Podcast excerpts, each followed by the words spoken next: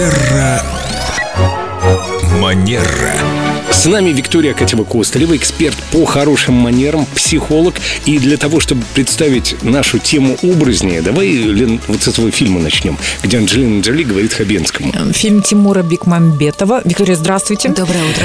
Рада вас видеть. Так вот, фильм особо опасен. Анджелина Джоли, Константин Хабенский. И в какой-то момент Анджелина Джоли, роковая женщина, мы же все знаем ее, как она может сказать. Она говорит герою Хабенского, часто извиняешься. И мне кажется, для многих мужчин это стало неверным пониманием извинения, что несет извинение, посылом неправильным. То есть твое извинение – это демонстрация твоей слабости. Да, Семен, правильно. А мужчина должен быть сильным. У вас будут какие-то комментарии? Я могу сюда добавить, что а, также некоторые люди считают, что проявление вежливости и деликатности – это тоже некое проявление слабости, что на самом деле, конечно же, не так.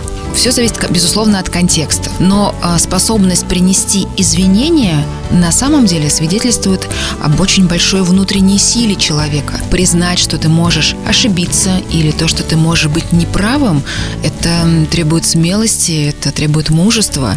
Далеко не все это могут делать, и на самом деле иногда отсутствие своевременно принесенных извинений может сильно повредить отношениям. И, между прочим, даже если извинения с вашей стороны не были принесены вовремя, это не значит, что вы не можете это сделать через какое-то время. Я, как психолог, очень много работаю с разными состояниями людей, и обиды, которые случаются в близких отношениях, что совершенно естественно, люди просто говорят о том, если бы человек просто извинился, Ха. просто бы об этом сказал, у меня было есть, бы легче. У меня есть что сказать по этому поводу. С другой стороны, те люди, которые нанесли обиду, думают, что, а, ну ничего, ничего, я извинюсь как можно лучше, но в зависимости от того, насколько он накосячил, извинения будут приняты. Но здесь мы можем призвать только людей меньше э, манипулировать, да, и больше как бы с искренностью к этому подходить, потому что если, опять же, мы говорим о глубоких доверительных отношениях, человек на самом деле чувствует поверхностные извинения, скажем так, для галочки,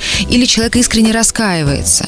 Это две большие разницы. Возвращаясь, да, к началу вопроса, извинения – это не унижение, это не слабость, это качество э, психически здорового взрослого человека, способность. На мой взгляд, идеальный вариант вести себя так, чтобы не нужно было извиняться. С одной стороны, согласна, с другой стороны, в жизни всякое, что называется, бывает. Мы не все можем предупредить, все предугадать. И более того, ну, идеальных людей не существует. Мы можем к этому стремиться, но жизнь Почему? есть жизнь. Почему? Почему же идеальные люди среди вас?